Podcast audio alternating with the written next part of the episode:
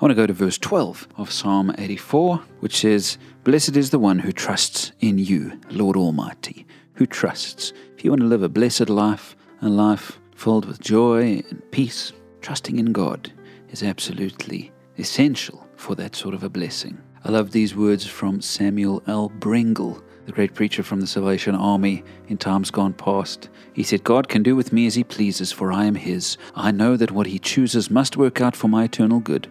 He is too wise to make mistakes and too good to do me evil. I trust him, I trust him, I trust him. That was so powerful for me. Can you shout the same thing today? I trust him, I trust him, I trust him.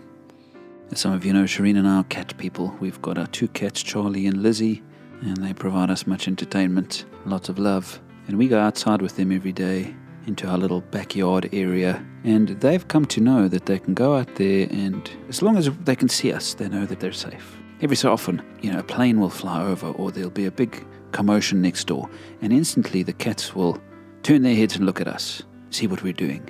And if we're calm and unfazed, they quickly then settle down. And if we say, Come, guys, let's go in, then they go, Okay, let's go in, and they and they trust us. Oh, and when we're inside, sitting on the couch, they feel so safe. They come and they snuggle up and curl up, or they stretch out and lie and have such a great time. And you can see that they feel safe there in our presence. Now, I wonder if your walk with God looks something like that. Sometimes there's a commotion, there's something bad that happens. Do you look up and see your God who is firm, who is strong, who is unfazed, who is greater than the greatest commotion that your life can throw at you? Do you hold on to Him? Do you trust Him? And do you rest in Him, just enjoying being loved by Him on a daily basis?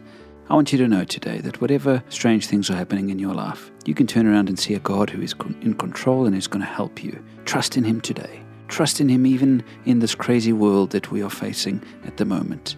Blessed is the one who trusts in the Lord Almighty. May that be you today.